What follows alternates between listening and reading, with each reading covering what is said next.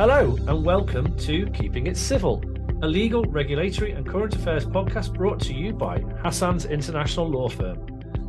I'm Grahame Jackson, and today I'm standing in for Selwyn, who is your normal host. Uh, if you don't know me, I'm a tax partner at Hassans, and I'm also the co host of an international tax podcast uh, known as International Tax Bites. And today, I'm going to be talking to my podcast partner and colleague, Harriet Brown, and we will be discussing the topic of international information requests with regard to taxation, which are an increasing topic in Gibraltar because Gibraltar, as everybody will know, I'm sure, uh, has entered into some uh, international double taxation agreements in recent years. That's led to an increase. And we thought that we would just talk through what that meant for people who received them in a in a Gibraltar context. So, hello, Harriet. Hello, and thank you for having me to talk to you. So, if you don't know, Harriet is a, a, an English barrister. She specialises in matters like this, and she is with Old Square Tax Chambers in London and works very closely with Hassans on quite a few different topics nowadays. Yes, thank, thank you very much. So, Harriet, do you want to just talk us through what what it is that we're talking about today? These are the requests that come from the tax authorities. How do they start? Where do they come from? Okay, so information requests are, or the possibility of information requests, have been kicking around for quite a long time in international tax.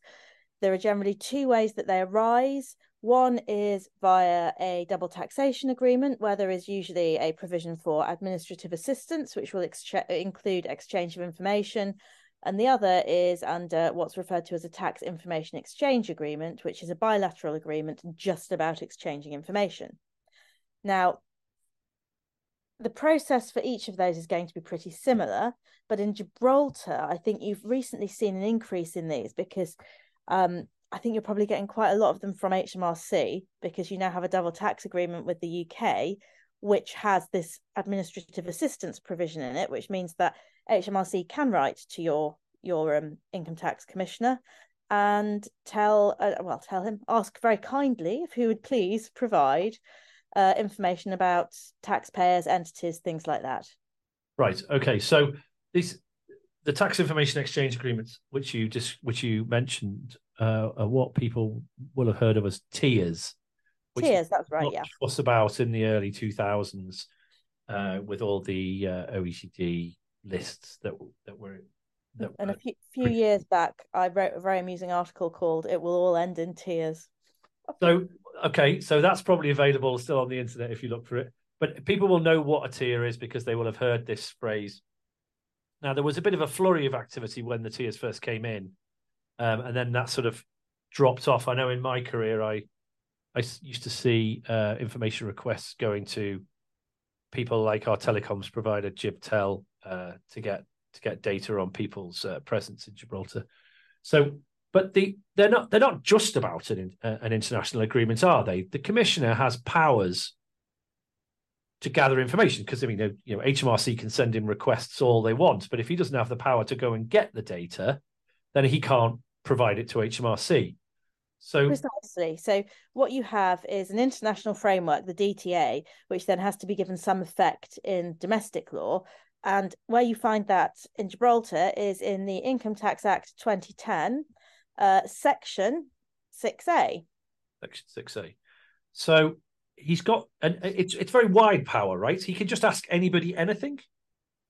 It is a very wide power, but as I often find myself saying about wide powers, just because they are wide does not mean that they are uh, un unconstrained. I'm not sure that's the word, but they they all all statutory powers have limits. So why don't we have a quick look at the section? Um, and, and the, what it so it's entitled Information Powers International Obligations under Exchange of Information Agreements. Um, and it says the commissioner may, by notice in writing, require a person to deliver to him information relevant to the compliance of any obligation imposed on or accepted by the government under any agreement for the exchange of information or the assistance for the recovery of tax with another country, etc. Um, now, that is couched in very wide terms, but there's a degree of protection both in tiers and in DTAs.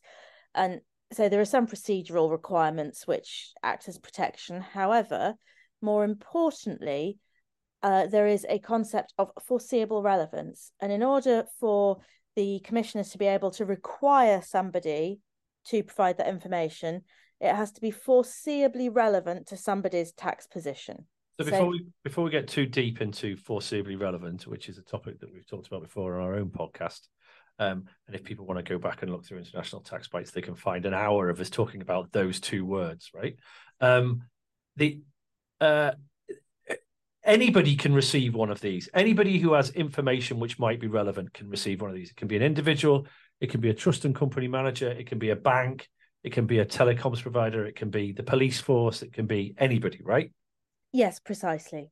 Yeah. So, um, I mean, it would never happen, but they could write to your mother and say, "Where does your son live?" I wouldn't be so sure that it wouldn't happen, but yes, absolutely. Yeah. And so there are there are a few exceptions. So you're not required, generally speaking, to provide information that's subject to legal professional privilege. Okay. So communications with lawyers, basically. Um, you're not required to provide information which, if you were to provide it, would disclose a trade secret. Right. Um, I've never seen that one in practice. Have you? No. And and um, I think there's also a national, possibly a national security one.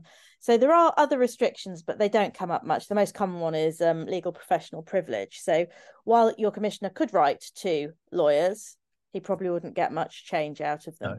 He's most likely to write in that scenario where we're talking about clients, he would most likely write to the accountant, to the trust and company service provider, the people that aren't covered by legal privilege, because yes, but also the people who you'd think would be more likely to have the relevant information. Yeah.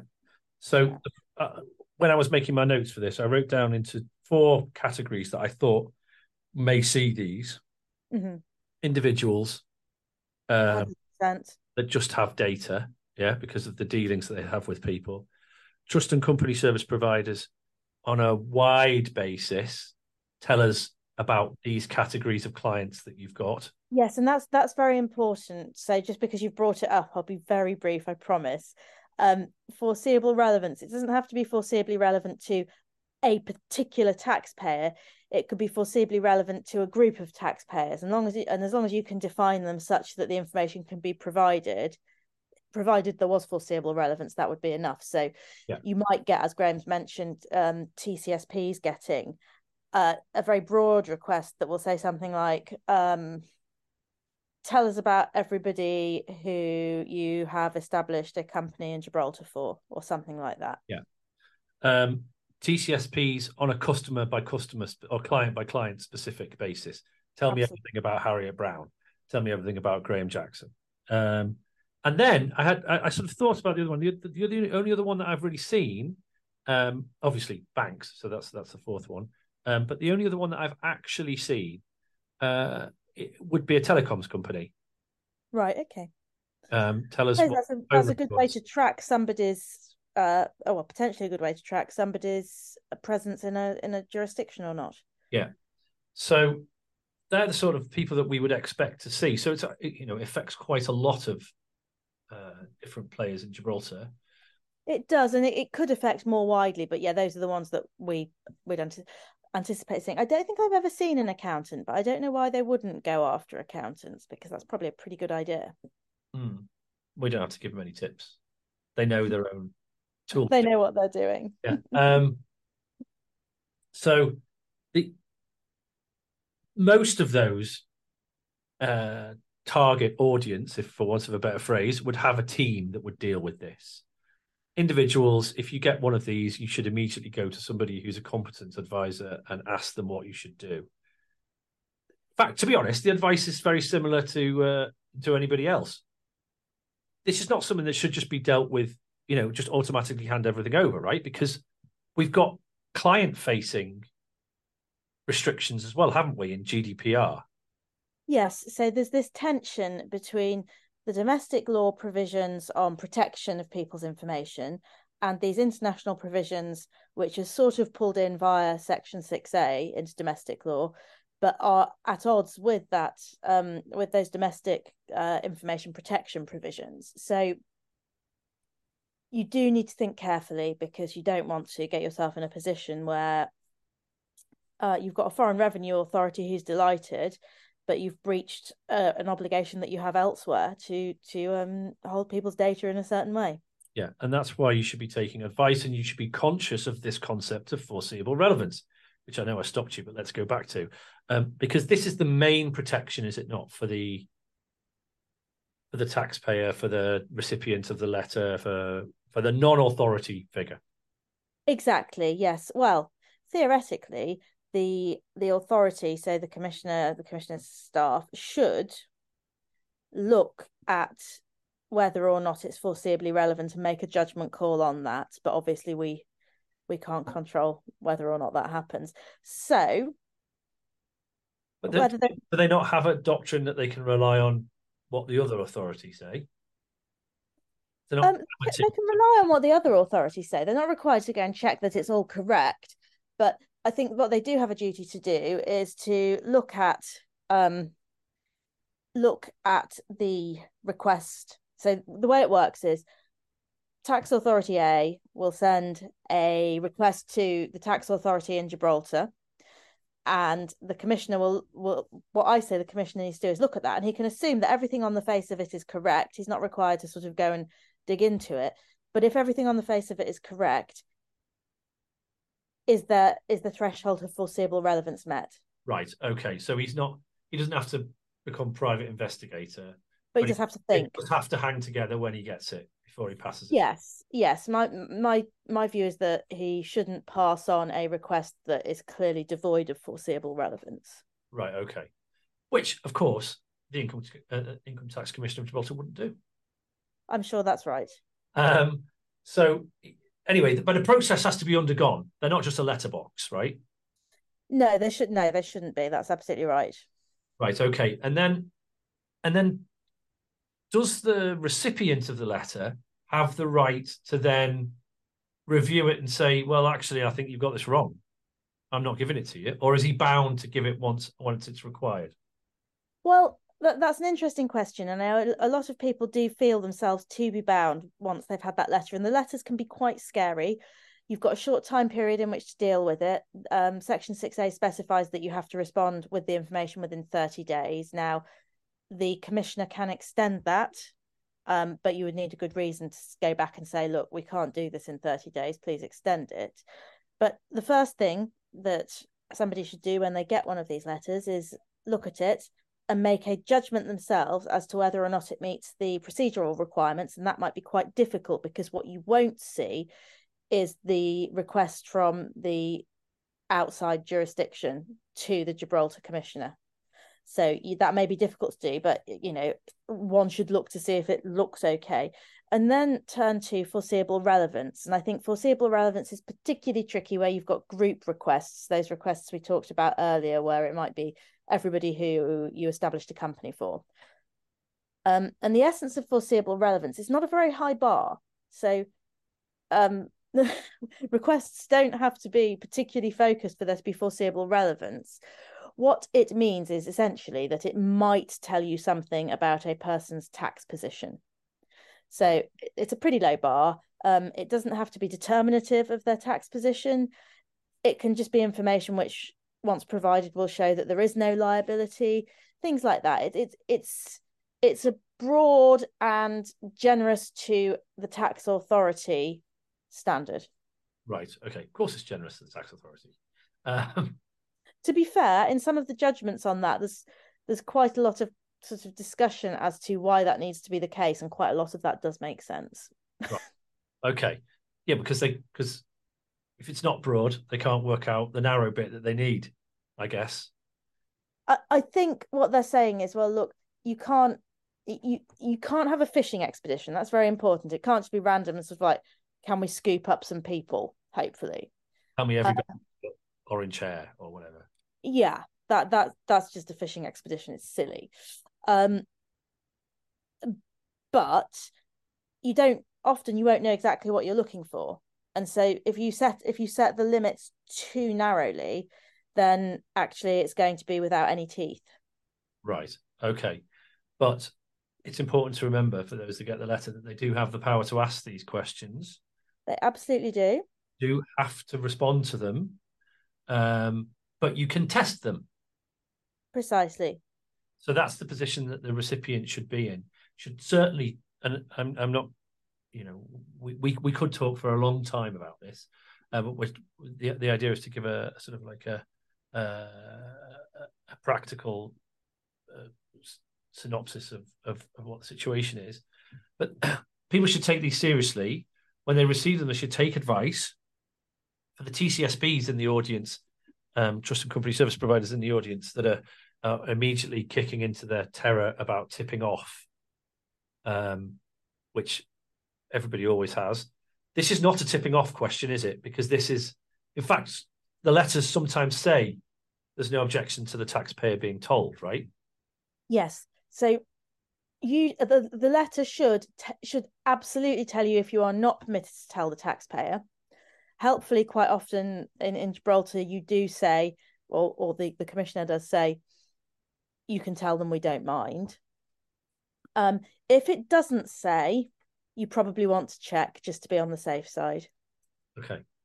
But yeah, I mean, in most cases, there's no problem with speaking to the taxpayer. Okay. Because there's no there's no hint that this necessarily leads to a criminal position, is there?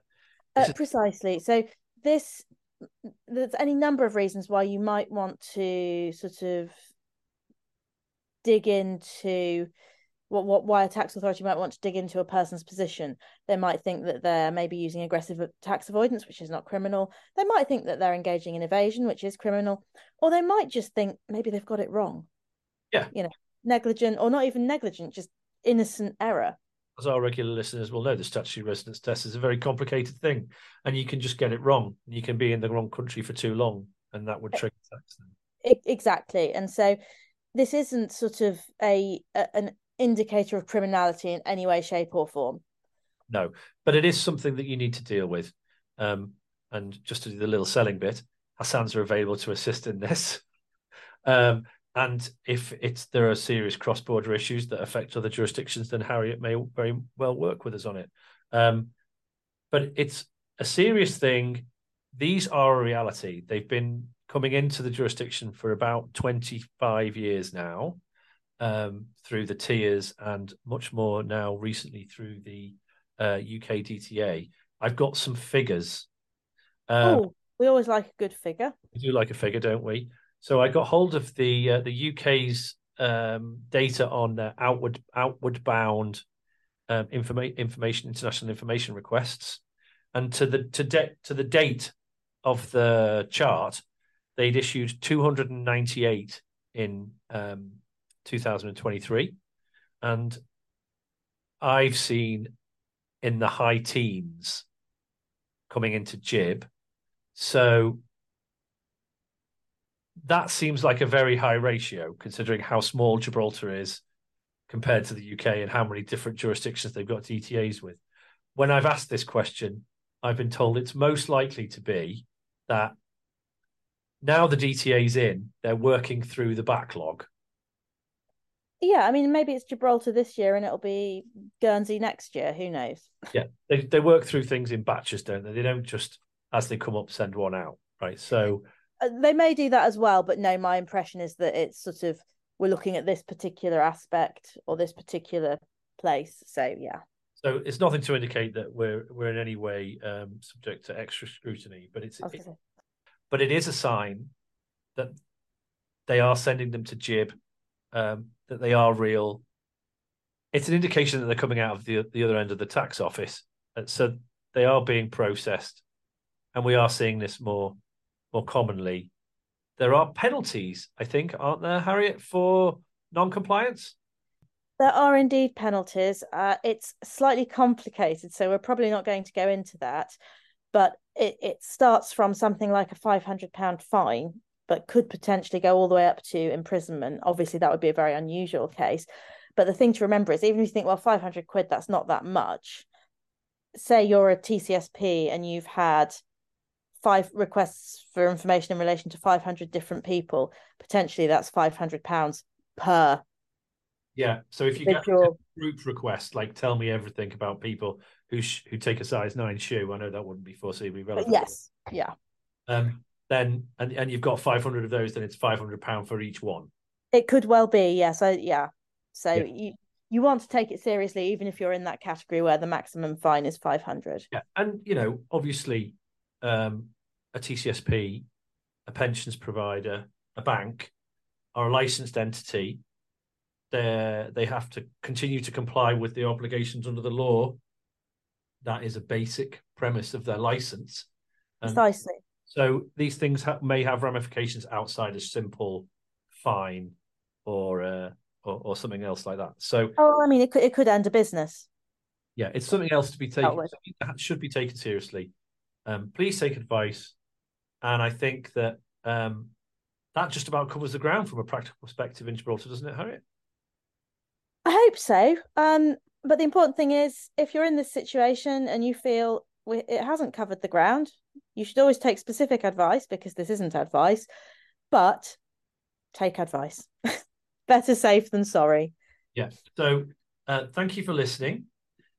If you like what you've heard, um, please follow Keeping It Civil on Spotify for more episodes. If you like uh, what Harriet and I have got to say, then you can listen to us on International Tax Bites, which is available on Spotify, Google Podcast, Apple Podcast, all the usual um, platforms. Fact, I think Keeping It Civil is as well.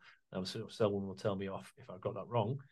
For more information, um, there are some specific episodes for international tax bites. There's one that covers foreseeable relevance.